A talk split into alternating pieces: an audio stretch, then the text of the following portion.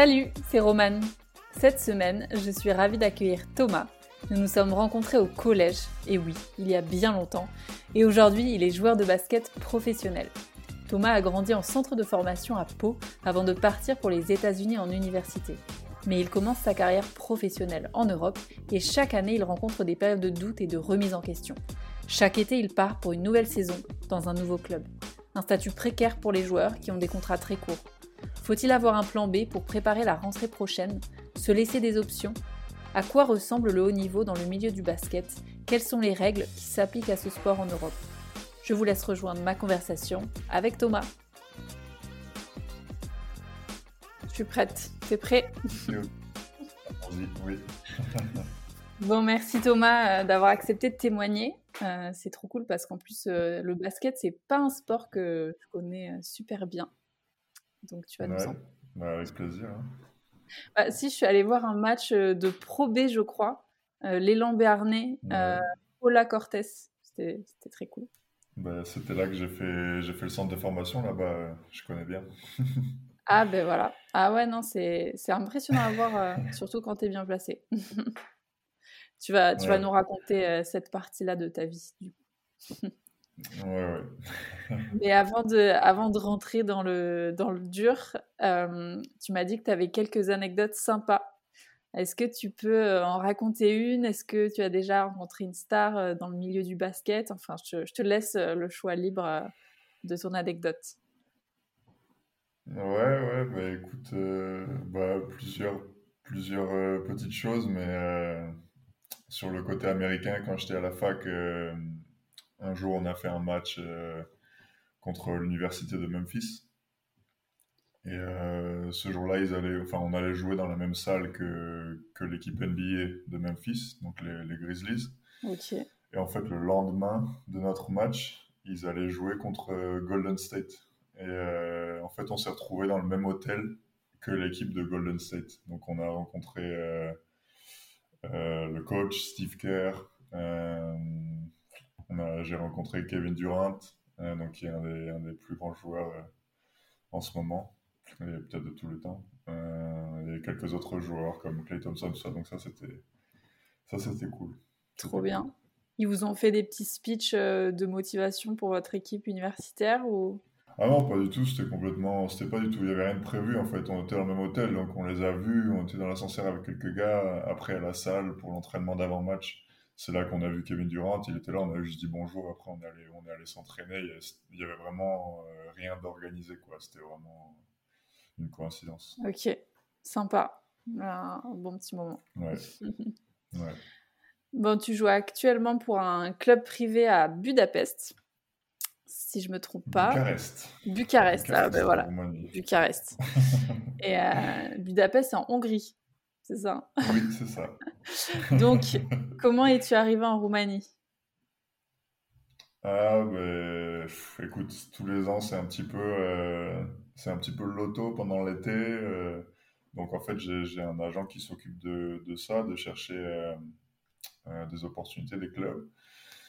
Et, tous les étés, en fait, ben, je sais pas trop où je vais atterrir. Et ben, l'été dernier. Au final, c'était une offre. Jusqu'au dernier moment, j'étais entre l'Angleterre et, euh, et, ici. Et ben, au dernier moment, par rapport à, quelques différences de, des offres, euh, j'ai décidé de, de, venir ici. Donc voilà.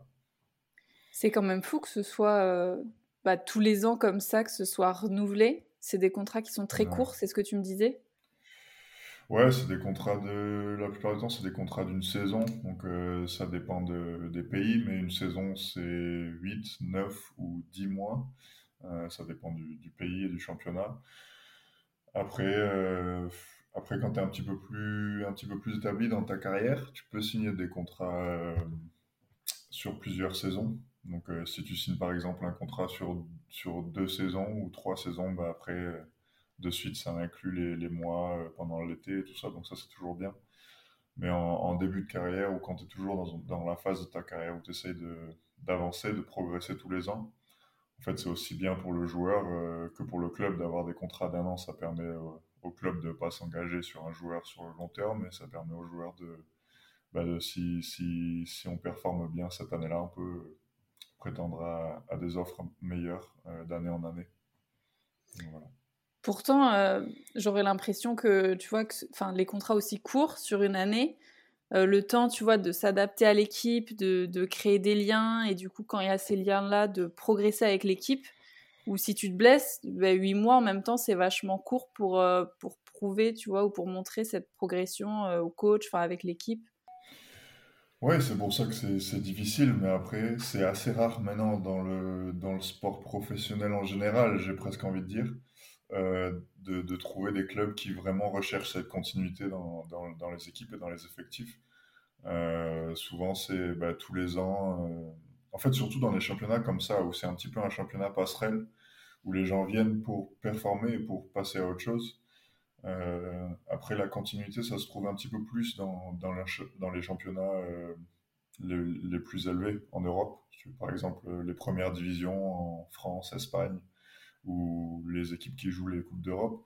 Là, on trouve plus une continuité parce qu'une fois que le joueur il arrive là, en fait, euh, s'il pouvait rester là toute sa carrière, il serait plus ou moins content. Donc, euh, les, équipes essayent un petit peu plus de, de garder euh, un effectif sur le long terme, comme tu dis, mais sur le niveau juste en dessous de ça, c'est très rare de trouver la continuité. Les, joueurs changent tout le temps, et donc oui, c'est difficile. Après, tu parles de blessures, bah, si tu te blesses, ouais, tu... là par exemple, cette année, on avait un Américain premier match de championnat, premier carton, euh, rupture des, des, ligaments croisés du genou, ben, il ne jouera pas cette saison. Et il rentre euh, aux États-Unis, il fait sa, il fait sa réduc, et l'année prochaine, il recherche un contrat. je veux dire, c'est, c'est comme ça. Hein. c'est, assez précaire. C'est un business. C'est, sans pitié, c'est un business. Après, bon, en termes financiers, il va, il va toucher son argent quand même, parce que pardon, les, contrats sont la plupart du temps, dans, pas mal de pays, les contrats sont garantis. Donc, s'il se blesse,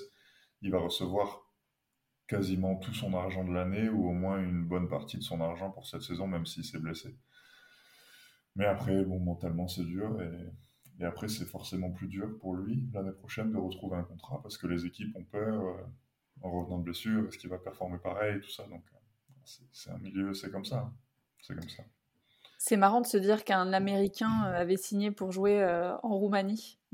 Ouais, il y, en a, des Américains dans tous les, dans tous les pays. Euh, malgré le fait que, je pense qu'on en avait parlé, c'est limité aussi. dans tous les championnats, il y a une limite d'étrangers. Par, dans l'effectif, tu ne peux pas avoir plus de temps d'étrangers. Et c'est justement pour pas que les clubs européens signent que des Américains ou que des étrangers et qui donnent aucune chance à leurs joueurs locaux. Donc euh, il y a des Américains dans, tous les championnats. Ça, c'est une législation qui a été mise en place euh, récemment? Euh, Non, je pense que ça fait un moment. par contre, ce qui, ce qui, est bizarre et intéressant, c'est que ça change dans tous les pays. Dans tous les pays, c'est différent. par exemple, cette année, c'est une des règles les plus un petit peu extrêmes et folles que j'ai eu enfin que j'ai que j'ai vécu, c'est-à-dire que ici en Roumanie, non seulement dans l'effectif, il y a une limite de 5 étrangers ou 6, je sais plus, mais en plus de ça, sur le terrain pendant le match, tu peux pas avoir enfin, il faut toujours qu'il y ait donc le basket ça se joue à 5, je sais pas voilà. Et il faut toujours qu'il y ait deux Roumains sur le terrain à tout moment. Donc la règle va jusqu'à pendant le match, le coach doit penser à qui il a sur le terrain. C'est-à-dire qu'il faut toujours qu'il y ait deux Roumains sur le terrain. Donc c'est encore plus compétitif pour toi, qui a déjà un contrat assez court, de, de, de, faire ta place, quoi. Ouais, et puis bon, les, les, plages sont plus chères pour les étrangers, et enfin c'est différent. Alors qu'en France, par exemple, il y a une règle comme quoi il ne peut pas y avoir plus de 6 étrangers dans l'effectif, mais après, une fois que le match commence, euh, le coach peut jouer qui veut. Il peut jouer 5 étrangers s'il veut. Euh, donc c'est vraiment... c'est particulier. C'est particulier. Et ça, en venant, euh, bah, quand ton agent a négocié ton contrat, tu étais au courant de cette règle? Enfin, J'imagine que lui, l'agent, il, sait un peu euh, ce qui se passe dans les pays et il t'avait mis au courant de, de cette réglementation-là? Ouais, ouais, il m'avait mis au courant. Euh, il m'avait mis au courant. Après, après quand tu signes aussi, tu, le club généralement te dit un petit peu quel rôle tu vas, tu vas avoir. Donc, donc je savais que moi, ça allait pas trop m'affecter. Je savais que j'allais avoir un rôle important ici. mais ce que ça fait, par contre, après, j'étais pas forcément au courant parce que je l'avais jamais vécu. J'étais pas au courant de vraiment l'impact que ça peut avoir sur comment on peut jouer l'équipe et la différence entre les équipes à plus gros budget et les équipes à plus petit budget comme nous au sein du, championnat roumain.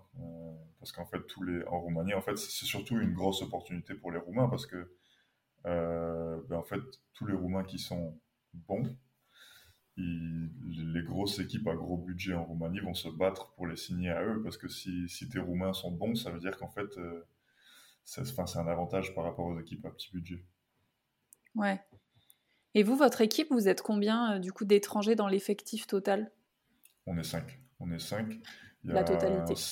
Un, ouais, un Serbe. Je crois qu'on peut en Je crois que la règle en fait c'est 6, mais mais je suis pas sûr. Nous, on en a cinq. Et on a un Serbe, un Bosnien, deux Américains et moi. Et ça tourne assez souvent de, les jours de match ou en fait c'est toujours les trois mêmes qui, qui ont leur place euh, lors d'une compète? Non, alors euh, tout le monde joue en fait, c'est trois sur le terrain, mais après euh, pendant le match il y a beaucoup de changements et tous les, les, cinq, les cinq étrangers jouent beaucoup.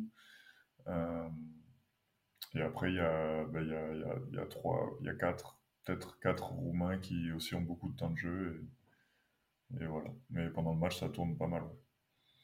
Et est-ce que ce, enfin, le fait qu'il y ait cette réglementation ou, qu'il y ait même beaucoup de, joueurs de différentes cultures, est-ce que ça crée des, tensions, cette, compétition-là entre vous, ou pas forcément? Oui, ça dépend de, l'équipe en fait. Et, euh, et, la plupart du temps, ça va parce que c'est tous les ans pareil pour tout le monde. Généralement, c'est pas trop trop un esprit de compétition euh, vraiment avec des tensions. Après, forcément, chaque joueur essaye de, prouver qu'il est meilleur que l'autre pour essayer d'avoir plus de temps de jeu. Mais généralement, très tôt dans la saison, quand on arrive en pré-saison, euh, que ce soit dit ou pas par l'entraîneur, ça dépend un petit peu de comment va faire les choses l'entraîneur. Euh, les rôles sont assez, c'est assez clair d'entrée de jeu. Quel est le rôle de qui, qui va jouer plus, qui va faire ça, qui va faire ça, et donc euh, après ça change pas énormément au sein de la saison. Ça peut changer, mais pas, pas beaucoup.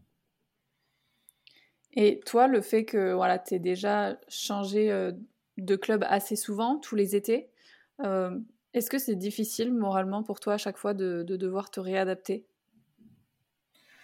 Ouais, c'est un, un challenge. C'est euh, aussi la partie, euh, surtout au début, euh, après tous les ans un peu moins, mais c'est aussi la partie intéressante. c'est excitant de ne pas vraiment savoir où on va aller, de découvrir des, nouveaux pays, de nouvelles cultures. Moi, c'est c'est aussi, ça faisait partie de ce qui me faisait envie dans, ce style de vie-là. Mais après, oui, c'est un challenge et, de s'adapter à la culture mais surtout en fait de, tous les ans être assez loin euh, de, la famille, des amis. Euh. Sur le plan personnel, c'est pas, pas toujours facile, mais bon,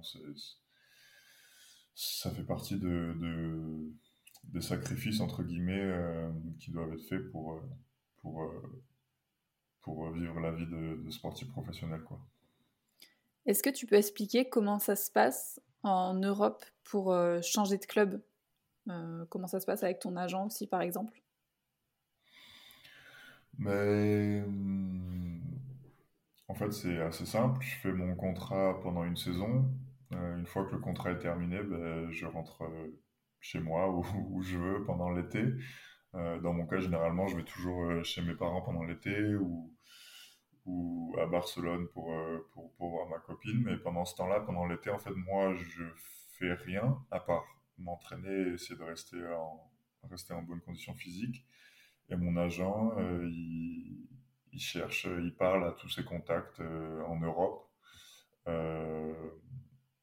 pour me trouver un contrat, pour trouver une équipe.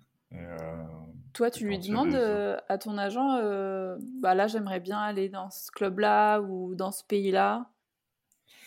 Ouais, alors il y a toujours une discussion en fin de saison et avant le, avant l'été par rapport aux objectifs, par rapport à la saison passée, quels, quels, pourraient être les objectifs, quel, quel pays, ouais, quelques, quelques pays qui pourraient être intéressants, le le niveau, le rôle que je veux, au niveau financier, qu'est-ce qu'on pourrait prétendre à demander. Euh, ouais, en termes de, de, projet, de planification de carrière. Euh, cette année, j'ai envie de me faire le plus d'argent possible. Ou cette année, j'ai envie d'aller quelque part où je vais jouer beaucoup, je vais avoir un rôle important. Et s'il y a un petit peu moins d'argent, c'est pas grave, mais pour ma carrière, j'ai envie de, j'ai envie d'avoir beaucoup de temps de jeu pour me montrer, pour me développer. Tous les ans, il peut y avoir un plan un petit peu différent. Euh, et donc oui, il y a cette discussion euh, avant l'été.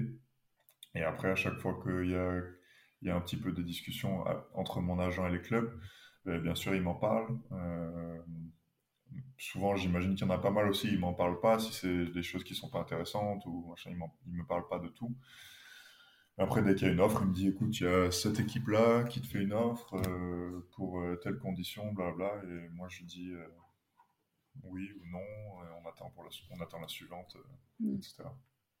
Et cette année, c'est quoi le plan? Pour la saison prochaine?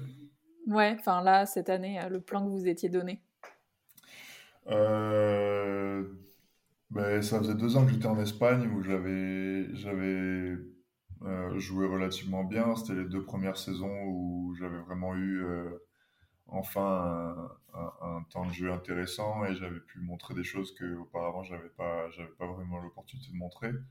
Donc euh, cette année, euh, le plan c'était de commencer à, profiter de ces deux bonnes années sportives pour essayer d'aller dans un championnat où j'allais toujours avoir un rôle important, mais essayer d'augmenter un petit peu euh, le côté financier tout en restant intéressant sur le plan basket.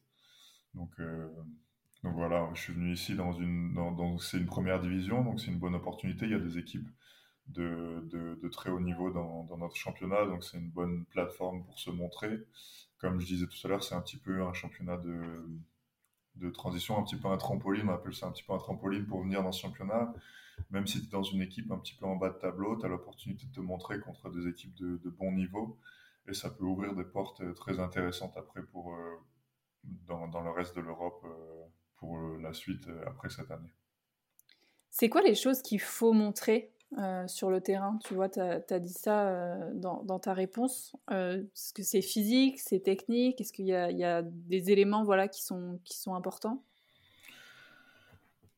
Ça va dépendre des joueurs. pour une réponse générale, il faut montrer ce que tu peux apporter à une équipe, tes forces dans ton jeu, et ce que, oui, ce que tu peux apporter à une équipe, ce que tu fais bien, et, montrer que, ben, des statistiques, au, final, euh, c'est très important. Euh, et ouais, un esprit compétitif. Ouais, montrer des choses que tu peux apporter à une équipe euh, à un niveau plus élevé. Montrer que tu as la capacité, donc physique, technique, mentale, pour jouer à un niveau plus élevé. Dans une équipe de 5 comme ça, il y a un capitaine d'équipe ou un leader? Ouais, il y a toujours un capitaine. Euh, alors généralement, euh, le capitaine, c'est souvent un joueur euh, local, un joueur, donc là, c'est un, des Roumains qui est notre capitaine, même s'il est jeune, il n'est pas vraiment le, leader. il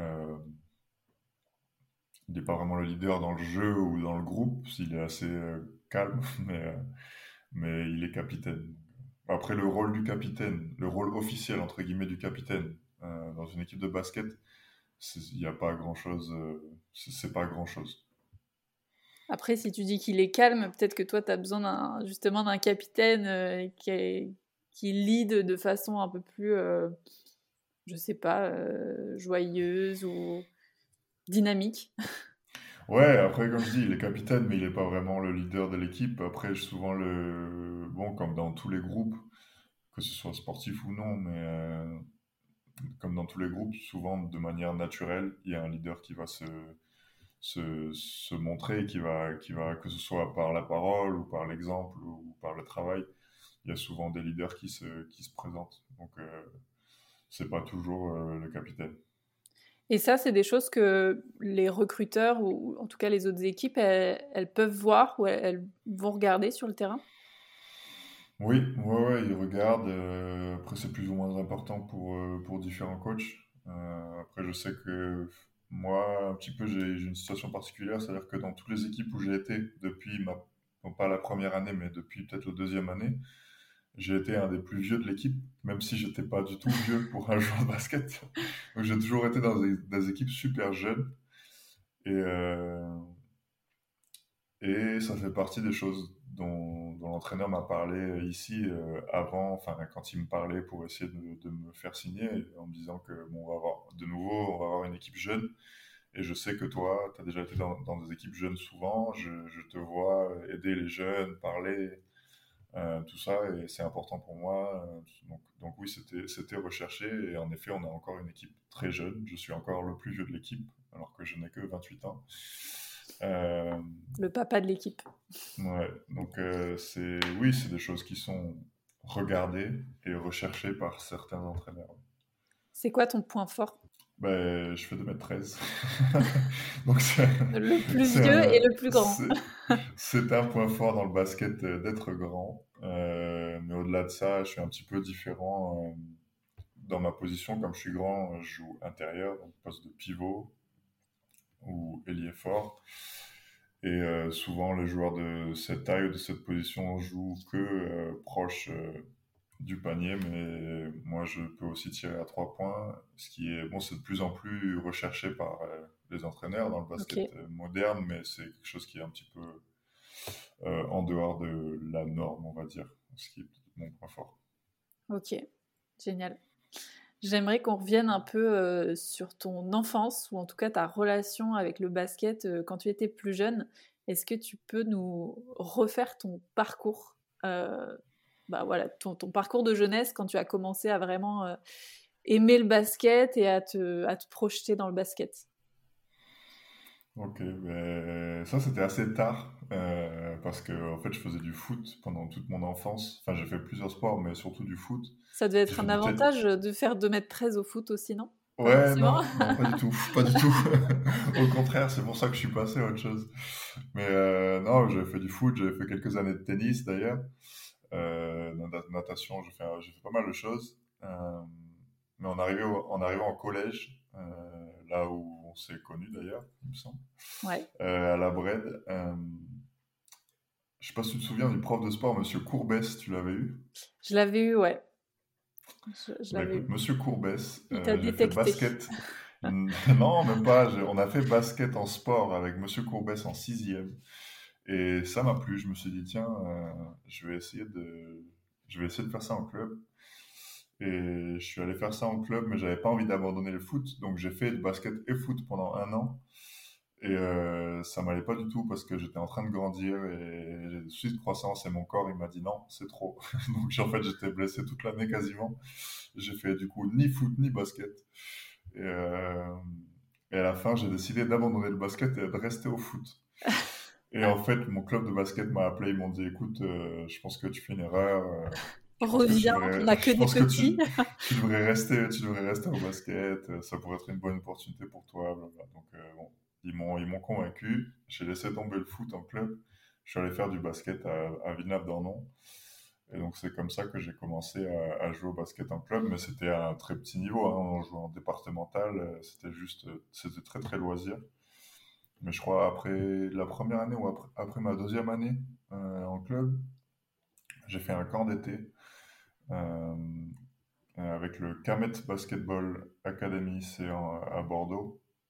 Et l'entraîneur de là-bas, Vincent Mbassi, euh, lui, par contre, euh, m'a détecté, m'a vu, m'a dit c'est n'importe quoi, il faut que, il faut que tu viennes t'entraîner avec moi. Parce que non seulement c'est un camp d'été, mais aussi il a une académie où il entraîne des jeunes toute l'année. Il n'a pas une équipe qui joue en club, mais il a une académie d'entraînement.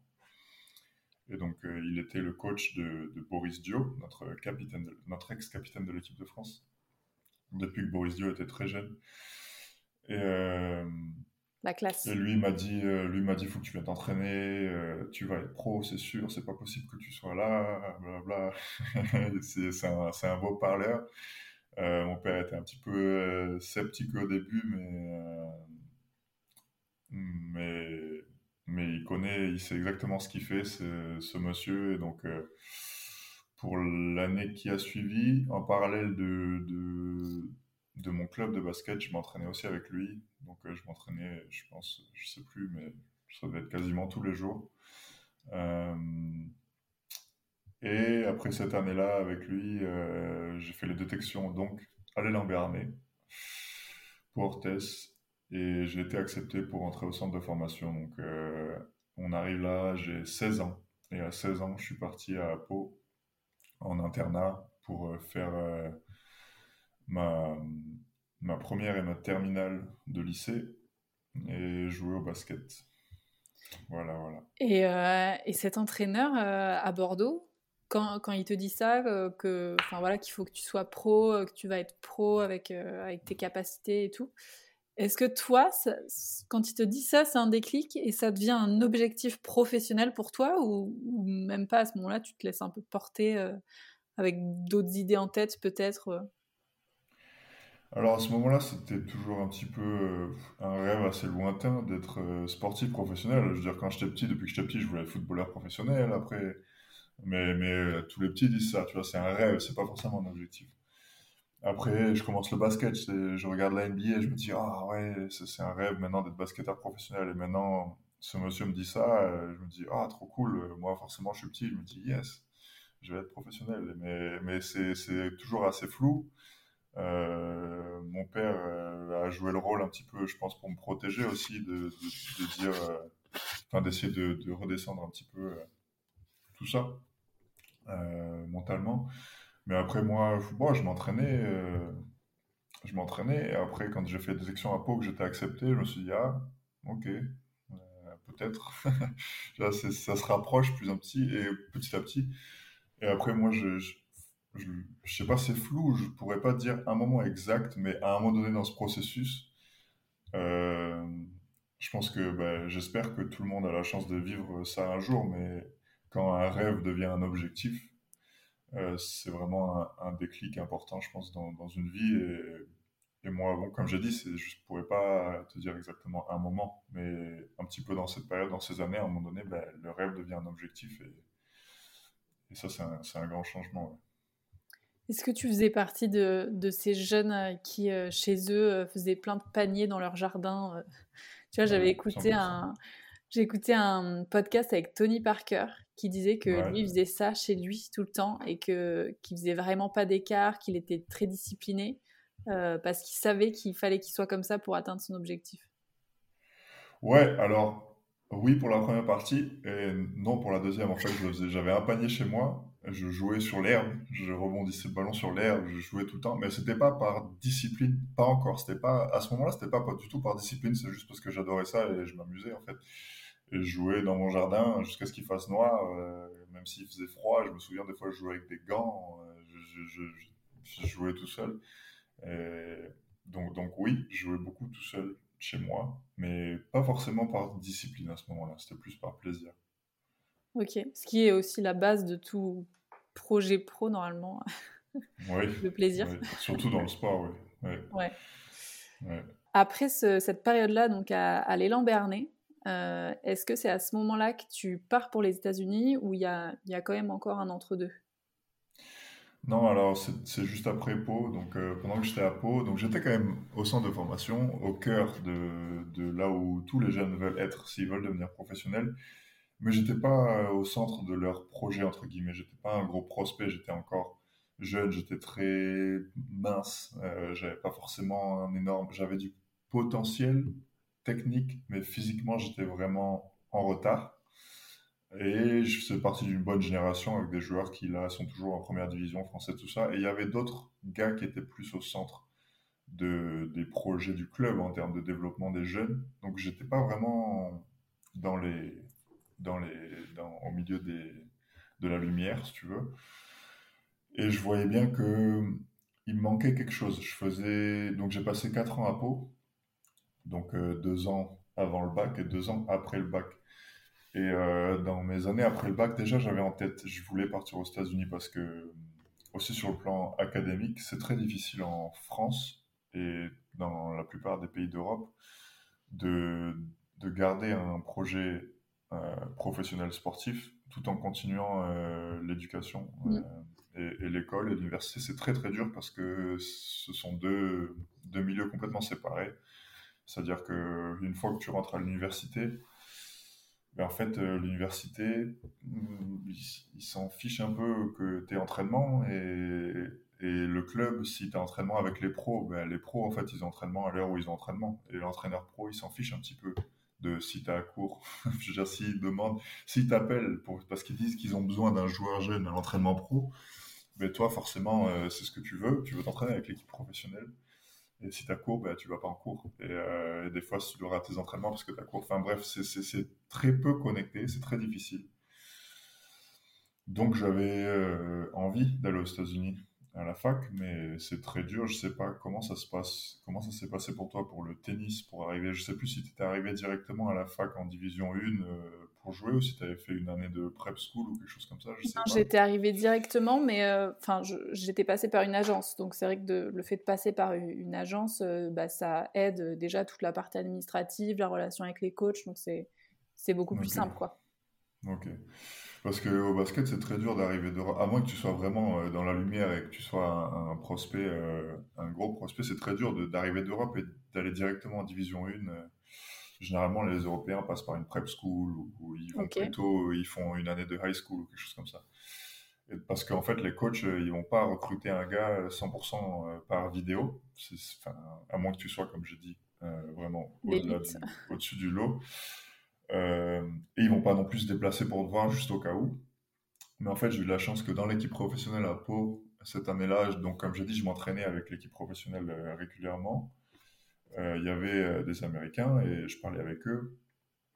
Et il y en a un qui un jour m'a dit, mais toi, tu es intéressé par, t'aimerais bien aller jouer à la fac aux États-Unis Je dis oui, mais j'essaie, j'ai déjà, déjà des contacts, mais c'est difficile tout ça. Mais carrément, je suis, je suis 100% intéressé. Il m'a dit, bah, écoute, je vais parler à mon ancienne fac et je vais voir euh, ce qu'ils peuvent faire. Donc en fait, euh, le, fait qu'ils aient un ancien joueur à eux, en qui ils ont confiance et qui a une, une bonne carrière professionnelle, qui leur disent, écoutez, ce jeune-là, il est, il est, pas mal, euh, il aimerait bien venir, tout ça. Et en fait, ça leur a donné une, une confiance supplémentaire. Donc j'ai été en contact avec eux. Ensuite, ils sont venus en France. Enfin, il y a un entraîneur qui est venu en France pour, pour me voir. Ah ouais. pour voir jouer, pour me rencontrer, tout ça.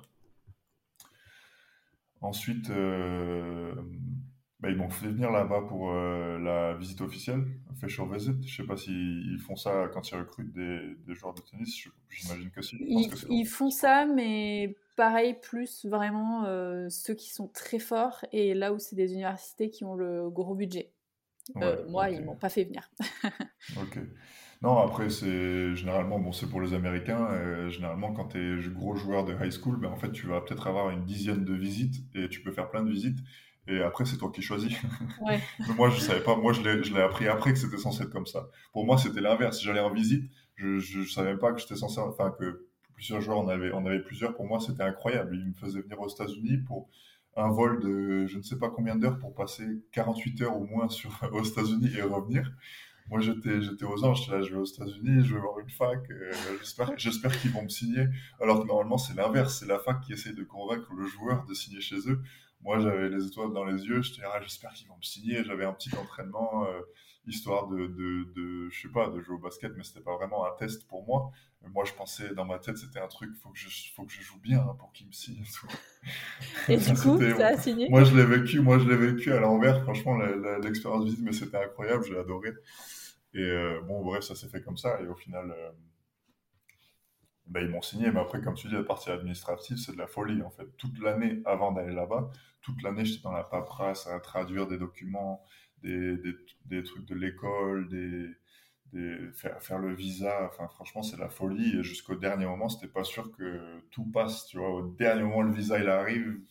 Je fais mes sacs et je pars aux États-Unis. Enfin, c'était, c'était un petit peu la folie cette année-là, mais c'était génial. Et moi, ça s'est fait, ça s'est fait comme ça. Mais, mais c'est difficile. C'est pas facile de, de, partir d'Europe aux États-Unis. Il faut avoir des contacts et il faut, faut, savoir ce qu'on fait. Ouais. Ouais. Puis en plus, c'est vraiment. Euh, c'est pas quelque chose de, dont on parle, dont on parle aux parents, parce qu'il y a aussi quand même à cet âge-là, tu vois, les, les, parents qui aident, qui sont un peu le, enfin, en, première, euh, tu vois. Et ouais, c'est pour ça que, enfin, une agence, moi, ça m'a vraiment facilité la, la tâche. du coup, dans quelle université tu étais? Alors, euh, tout ça, c'était pour l'université d'Alabama, Birmingham. Donc, c'est dans la ville de Birmingham, dans l'Alabama. Euh, l'université s'appelle UAB. Euh, donc, c'est là que j'ai atterri. J'ai passé trois ans là-bas. Après, pour des raisons de basket, il y a des changements de coach, etc. J'ai changé d'université et ma quatrième année, je l'ai faite à Chattanooga, dans le Tennessee. Ok. Et donc entre c'est quoi ce que tu dirais qui est la, plus grande différence, enfin ce qui t'a marqué euh, d'un point de vue basket entre bah, l'expérience que tu as vécue en France avec les Lambernais par exemple et, et aux États-Unis, que ce soit l'entraînement, la compétition ou même le jeu en lui-même? Alors, bon, on va développer, mais si j'avais à dire en un mot, ce serait intensité. Tu as quatre intensité Dans... intensité dans, dans, dans, tout, que ce soit entraînement, jeu, euh, études, euh, vie. tout est, j'avais l'impression que tout était plus intense aux États-Unis, tout est plus grand, tout est plus grandiose, tout est plus intense. Euh, mais particulièrement sur le plan justement développement physique, je pense que pour ça c'était quelque chose de clé dans, ma carrière parce que au moment où je suis parti aux États-Unis pour le basket, c'était pas du tout sûr. Et même à ce moment-là, je sais pas si déjà je pouvais te dire que vraiment c'était un objectif et j'étais très confiant que j'allais j'allais devenir basketteur professionnel. Franchement, je sais pas. Parce que comme j'ai dit sur le plan physique, j'étais un petit peu en retard pendant que j'étais en France. Euh, en Europe, en général, je pense que la préparation physique, on est toujours pas mal d'années derrière les États-Unis. Euh, et d'aller là-bas et de rentrer dans, d'être lâché dans ce milieu euh, où la préparation physique est juste euh, sur un autre niveau, ce qui peut aussi être dangereux si c'est pas bien fait. Mais j'ai eu de la chance de tomber avec un préparateur physique incroyable qui, qui maintenant est préparateur, enfin qui a été préparateur physique d'équipe NBA, etc. il savait exactement ce qu'il faisait et moi ça m'a ça m'a aussi propulsé sur un, autre niveau, ça m'a mis sur un autre rail et ça m'a développé physiquement euh, à un point que ben, j'ai pu après euh, euh, devenir joueur professionnel. je pense que ça m'a beaucoup, ça m'a beaucoup aidé. Donc la différence, je dirais, ouais, préparation physique, intensité. Et justement, donc l'après US, enfin en tout cas l'après bachelor, parce que quand tu arrives à la fin des 4 ans, qu'est-ce qui se passe est-ce que tu peux prétendre de rester, d'être drafté en NBA Enfin voilà, qu'est-ce qui se passe toi dans ta tête et la, réalité aussi à côté? Alors, euh, moi déjà, comme j'ai eu la chance de... Comme j'avais fait deux ans après le bac, deux ans post-bac avant d'aller aux États-Unis, j'avais réussi à faire transférer des crédits, c'est-à-dire que sur mes quatre ans d'université américaine, j'ai réussi à finir mon bachelor et aussi valider un master. Donc, euh, j'avais, donc à la fin des 4 ans, j'avais un, j'avais un master en poche. Et sur le plan basket, moi, j'ai jamais prétendu à être drafté en NBA. C'était vraiment, c'était jamais vraiment dans les, dans les cartes pour moi. Mais, euh, mais, en fait, dès que la saison se finit, moi-même, je savais pas trop parce que j'ai pas eu, j'ai pas eu une carrière universitaire incroyable sur le plan statistique, jeu, tout ça. J'ai, très peu joué pendant que j'étais à UAB. Après, j'ai joué un peu plus quand j'étais à Chattanooga, mais rien de rien d'incroyable. Donc, moi-même, je savais pas trop. Je voulais essayer de jouer euh, professionnel et de joueur pro en Europe, mais je savais pas trop comment ça allait se passer. Et en fait, pendant que tu joues encore en université, par le statut d'amateur, après, il y a des choses qui ont changé dans les dernières années. Je sais pas si ça, ça en fait partie. Mais euh, tu n'as pas le droit d'être en contact avec des agents pendant que tu es toujours euh, dans ta carrière universitaire. Donc en fait, dès que, le dernier match s'est terminé, dès que la dernière saison s'est terminée, en fait, j'ai eu plein d'agents qui m'ont contacté, euh, des agents européens, des agents américains, en me disant on a envie de travailler avec toi, signe avec nous. Donc en fait, je me suis retrouvé à faire des listes, faire des listes pour contre, en fait, pour choisir quel, avec quel agent je voulais signer. Surtout que tu ne les rencontrais pas en plus en personne. Non, non, non. Euh, non, non, c'était juste euh, bon, des arguments comme est-ce que c'est un agent américain, européen? Moi, je cherchais plus un agent européen parce que je savais que j'allais plus sur le marché européen, même s'il y a plein de joueurs américains ou européens qui ont des agents américains. Donc, donc, il y a pas mal de, de critères. Est-ce que tu vas dans une grosse agence, dans une petite agence, dans une agence moyenne? Et bon, une fois que j'ai fait mon choix, je signe avec l'agent, et à partir de ce moment-là, ben, le même processus que j'ai décrit avant, qui se fait tous les ans, ben, là, ça se fait pour la première année. Donc la première année, c'est important parce que il faut essayer de, trouver une équipe où, ben, où, où, tu vas jouer, où tu vas, où tu vas pouvoir te montrer encore une fois. Donc, euh, donc ça, se fait, ça se fait comme ça. Donc à partir du moment où j'ai signé mon agent, euh, c'était dans l'attente un petit peu de voir qu'est-ce qui allait se passer. Ok. Et donc là, aujourd'hui, c'est le même agenda que tu as depuis Oui, je suis resté avec le même, ça fait cinq, ça fait, oui, ça va faire, ça va faire cinq ans. Quelle histoire. Et donc, tu signes avec cet agent et où est-ce qu'il t'envoie euh, en premier? Alors, c'était euh, mouvementé le premier été parce que vraiment, il n'y a pas eu de, il y a eu très peu d'opportunités. Euh, comme je dis, j'avais pas une carrière universitaire énorme, donc en fait, j'avais, j'ai en fait, je n'ai pas vraiment eu d'offres. Il y a eu quelques petites touches, mais rien de très intéressant. Donc en fait, euh, petit à petit, tu passes tout l'été dans l'attente. Euh, mai, juin, juillet, août. J'arrive à mi-août, fin août. Et toujours euh, rien. Donc en fait, mon agent m'a dit, ben, je vais t'envoyer à t'entraîner avec des équipes à droite à gauche pour te montrer un petit peu. Parce que sur le plan européen et français, J'étais un petit peu sorti du radar. Enfin, j'ai jamais vraiment été sur le radar, mais j'étais toujours pas sur le radar, même après ma carrière universitaire. Et, euh, et en France, en plus, dans le milieu du basket, toujours aujourd'hui, ils adorent pas quand les jeunes partent aux États-Unis jouer à la fac. Ils préfèrent les jeunes qui restent dans les centres de formation français. Pourquoi? Et Parce que je sais pas. Je sais pas, c'est un petit peu le côté. Euh, je sais pas si c'est le côté un petit peu chauvin de la France ou ou quoi. Mais même moi, quand je partais aux États-Unis, je me souviens les, des, entraîneurs du, centre de formation de Pau, mais non, mais nous, on forme, on forme mieux que les États-Unis, il faut que tu restes ici, bla Je sais pas trop, c'est une mentalité. Donc, ils regardent pas forcément toujours les, les, jeunes qui partent aux États-Unis. Je pense que c'est en train de changer parce qu'il y a de plus en plus de jeunes qui le font. Bah, surtout que, euh. ils ont quand même le plus gros championnat euh, du monde euh, pro de basket, quoi. Donc c'est marrant de douter euh, de leur capacité, mais. Non, c'est même pas qu'ils doutent des capacités, c'est juste qu'ils préfèrent les jeunes qui restent dans les centres de formation et qui passent par le, le, le, processus euh, français, européen. Bref, du coup, j'ai pas vraiment eu d'opportunité. Je suis allé m'entraîner un petit peu euh, à droite, à gauche. au final, ils m'envoient m'entraîner dans une équipe de première division française à Le Portel, dans le Nord. C'était une opportunité d'entraînement, mais ils avaient, sous-entendu qu'il y avait peut-être une opportunité pour une place dans l'effectif si ça se passait bien. Donc j'y suis allé euh, avec une mentalité euh, euh, affamée pour essayer de montrer que j'avais ma place. et ça s'est bien passé. Au bout d'une semaine, deux semaines, ils ont fini par, par me signer. Donc bon, c'était la première division française, c'est un haut niveau. Ils m'ont signé pour être un petit peu euh, le dixième, euh, onzième homme de l'effectif.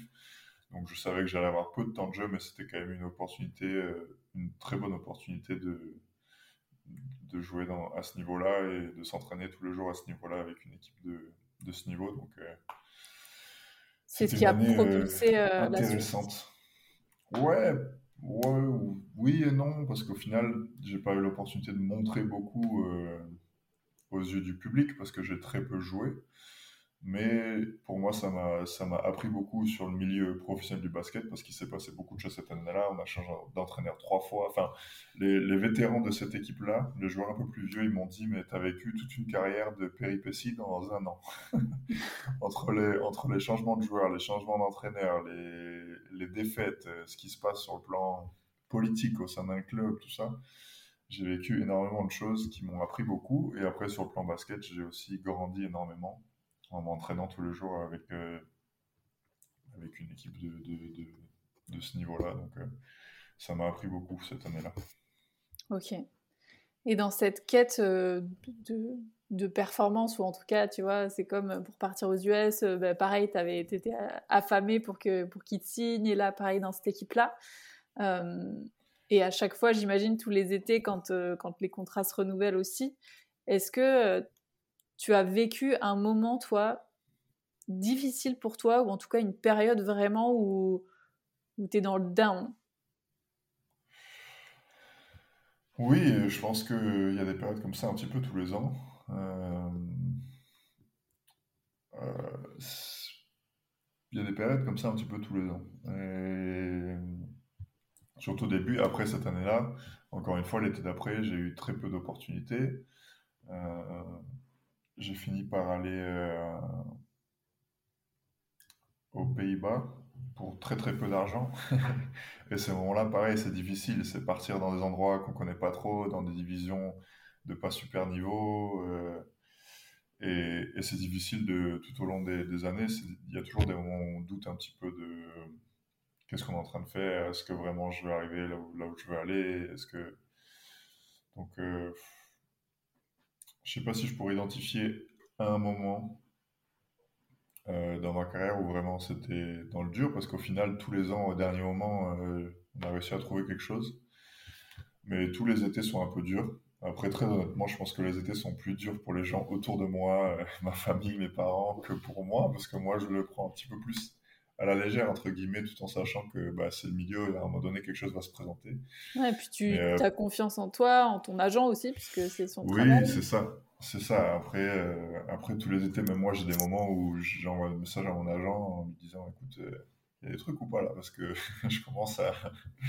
Mais bon, je sais que ma mère, pendant l'été, euh, c'est pas tous les jours, c'est toutes les semaines, elle m'envoie toujours, toujours pas de nouvelles ton agent, pas de nouvelles ton agent. parce que parce qu'on est, dans l'attente un petit peu tout le monde autour de moi et, dans l'attente de savoir qu'est-ce qui va se passer, où je vais aller, tout ça. Mais bon, très honnêtement, des moments durs, il y en a tous les ans. Il y en a tous les ans. Que ce soit pendant l'été ou pendant la saison. Ok. Ça va faire une bonne transition euh, pour la suite, euh, parce que justement, euh, la question que je me pose, que je me posais en, préparant un peu l'interview, c'est avec bah, cette précarité, et là tu vois, où à chaque fois, bah, l'été, c'est un peu la, enfin, la remise en question, ou en tout cas l'attente.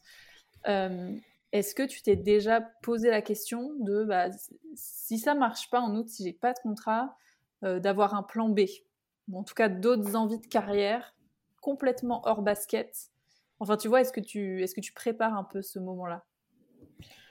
Oui, moi, oui, beaucoup tous les ans. Euh, c'est un truc que je suis assez euh, obsédé par ça parce que j'ai, en fait, j'ai envie d'avoir l'option. Si un jour euh, il me prend par la tête que ça y est, j'en ai marre, j'ai plus envie de faire, j'ai plus envie de faire ça. En parlant du basket, j'ai envie d'avoir des options à côté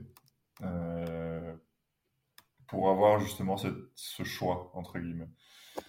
Et donc, euh, tous les ans, euh, j'essaye un petit peu de, de, préparer des choses, de mettre en place des choses, euh, des choses qui marchent, des choses qui marchent, des choses qui marchent pas, mais, mais ouais, oui, j'essaye de, de me préparer le terrain sur plusieurs, dans plusieurs domaines pour que la transition soit plus facile, même si le jour où elle arrive, la transition, ce sera pas facile. Je pense que c'est jamais facile, même si c'est le choix de l'athlète. Je pense que stopper une carrière d'athlète professionnel, c'est jamais euh, facile. Mais je fais de mon mieux pour préparer euh, ce moment-là. Est-ce que tu as le droit de nous dire, ou, si, tu as envie hein, de, nous dire euh, bah, un, des, un des sujets qui t'intéresse, si, tu as un autre rêve voilà, que, que, le basket, ce serait quoi? Alors, un autre rêve, peut-être pas, mais mais donc j'ai un master américain, mais euh, c'est difficile. Je pense que ce serait possible, mais ce serait pas forcément facile de le faire reconnaître euh, en France, par exemple. C'est un euh, master en, quoi En général. Alors j'avais une licence en communication. Et j'avais dû changer après, comme j'ai dit, j'ai changé de fac pour le basket. Et j'ai fait ma première année de master communication à UAB. Mais quand je suis parti à Chattanooga, ils n'avaient pas de master en communication, donc j'ai dû changer. Au final, mon diplôme, c'est un master d'administration publique. Ok.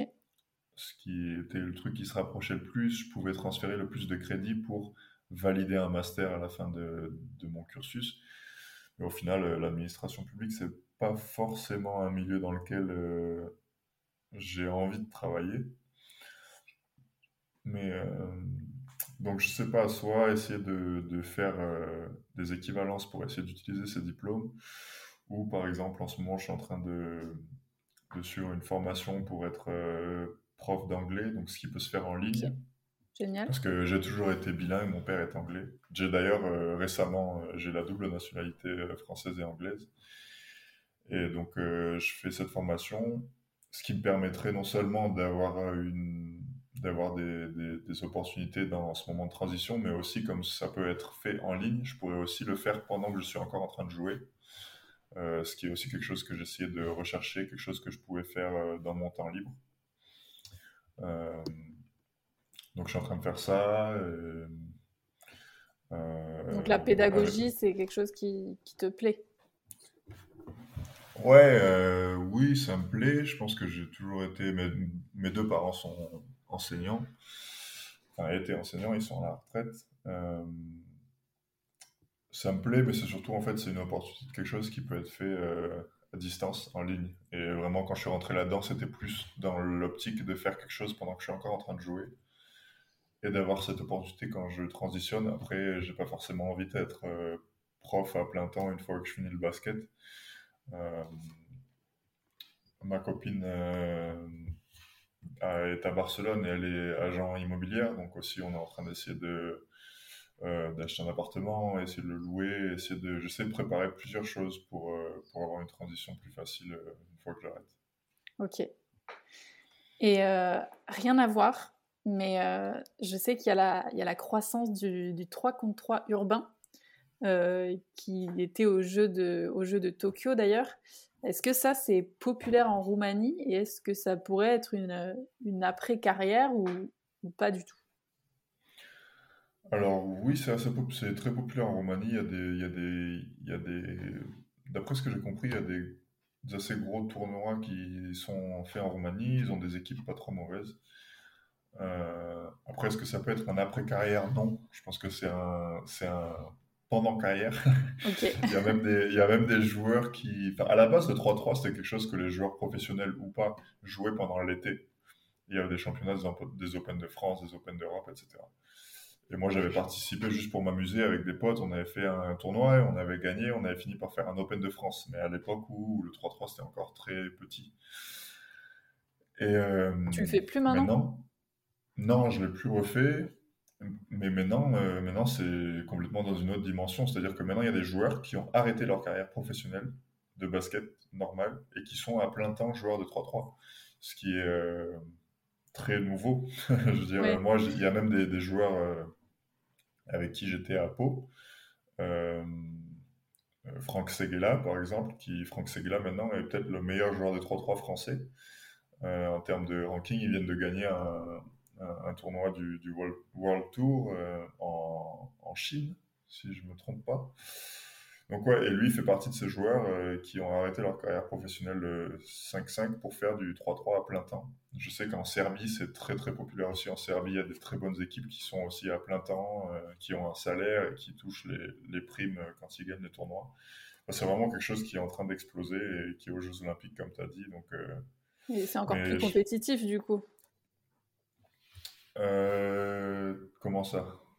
Bah, Moins de joueurs, du coup. S'il y a plus de joueurs que ça intéresse, mais qu'il y en a moins sur le terrain, euh, il n'y aurait que les meilleurs?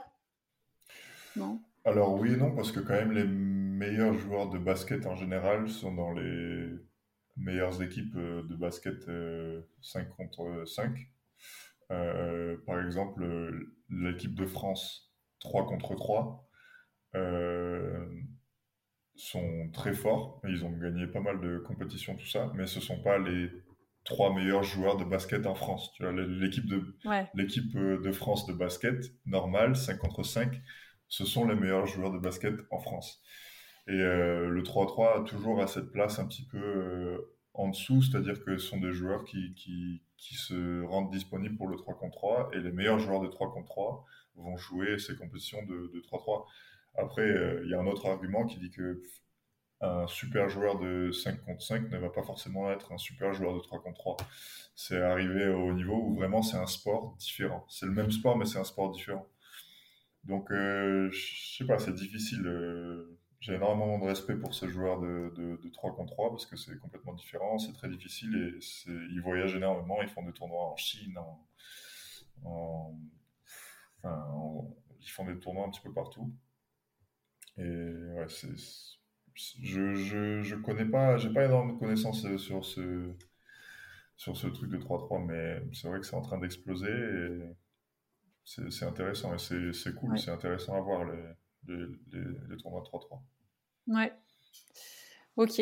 Euh, bon, avant de terminer, j'ai des questions euh, un peu plus légères, un peu plus fun.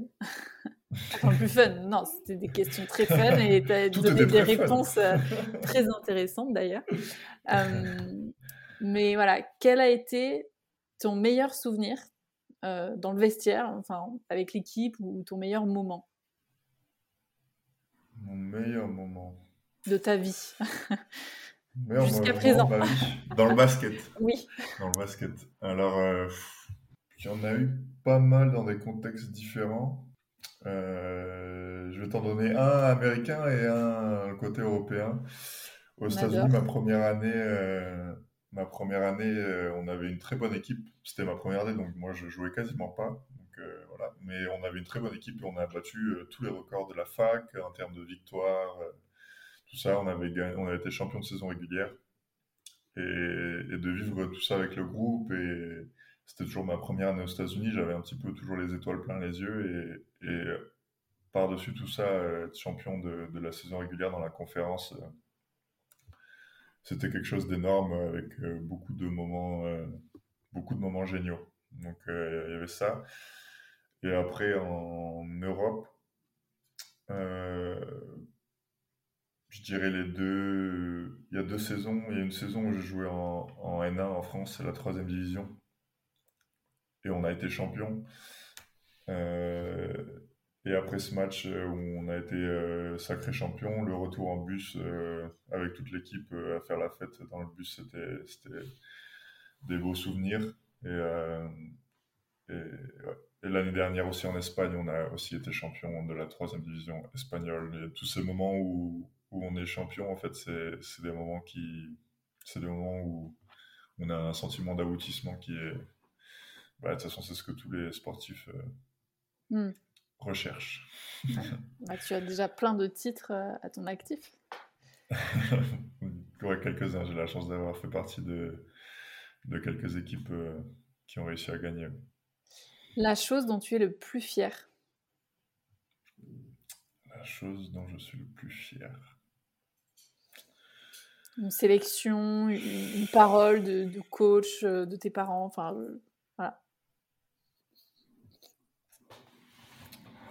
Alors, je pense que quand je prendrai du recul sur ma carrière, je pense que d'avoir réussi à être basketteur professionnel et d'avoir une carrière qui, bon, maintenant ça fait 5 ans, mais à la fin, on ne sait pas combien d'années ça sera. Je pense que ça va être une des choses de ma vie dans je suis le plus fier. Après, euh, plus précis, euh, je pense que je vais dire d'avoir joué un match. C'était un match amical. J'ai pas été sélectionné pour la compétition euh, du championnat d'Europe, mais j'ai joué trois matchs amicaux avec l'équipe de France de moins de 17 ans. Et euh, je me souviens encore de ce moment, le premier match, euh, où avant le match, ça chante la Marseillaise avec le maillot de l'équipe de France. Bon, même si c'était un match amical, avec l'équipe de moins de 17 ans, pour lesquels je n'ai pas été sélectionné pour le championnat d'Europe, ça reste un moment, euh, ça reste un moment spécial pour moi. Ah bah ouais, tu m'étonnes. Et ceci dit, euh, avec un autre intervenant euh, qui, qui, était sur ce podcast, on, disait que bah, les joueurs qui sont sur le banc sont, tout aussi importants pour l'équipe que ceux qui sont sur le terrain. Donc ça peut être une fierté. oui. oui. Ton joueur préféré de ton enfance? Mon joueur préféré de mon enfance Ton idole euh, quand tu Dirk, Dirk Nowitzki. C'est un Allemand qui jouait en NBA. Ok. Ton joueur préféré en ce moment? En ce moment Nikola Jokic, c'est un Serbe qui est en ce moment en train de détruire la NBA. tu rêverais de jouer pour quelle équipe? Dans le monde Je rêverais de jouer pour les Celtics de Boston en NBA. Mais ouais, juste parce que je suis un fan de Boston, mais, euh, mais vraiment en termes de basket, je préférais jouer en Europe, en Euroleague, parce que j'aime plus trop le basket euh, NBA, c'est devenu un petit peu euh, ah. un show, mais, mais je suis grand fan des Celtics de Boston depuis que j'ai commencé à jouer au basket. En fait, la première année où j'ai joué au basket et que je suivais le basket NBA, ils ont été champions. Je pense que c'est la seule et unique raison pour laquelle je suis fan de cette équipe mais euh, j'ai joué pour les Celtics de Boston. Ok. Et le titre que tu rêverais de gagner, absolument? L'Euroleague, champion d'Euroleague. Ok, génial. Euh, la dernière question du, podcast que j'aime bien poser, euh, si tu devais dire deux, trois adjectifs qui, qui décrivent ta carrière jusqu'à présent, les, les, premiers mots qui te viennent quand tu, quand tu penses à, ta carrière Qui décrit ma carrière Mouvementée. Mouvementée. Non, on va rester sur mouvementé. J'arrive pas à trouver l'autre mot. Ok, bah écoute, on va, on va s'arrêter là. Comme ça, je vais te laisser retourner euh, auprès de ton équipe. Euh, mais en tout cas, franchement, c'était hyper intéressant tout ce que tu as dit. J'en ai découvert euh, encore un peu plus. Donc, euh, merci beaucoup. Merci à toi pour, pour l'invitation. C'était un, un plaisir. Tant mieux. Bah écoute, j'ai plus qu'à te souhaiter bon courage et puis on fera le point l'été prochain. c'est ça, c'est ça, c'est ça. Merci beaucoup et bonne chance à toi pour ton projet podcast. Je pense que c'est un super projet. Merci beaucoup.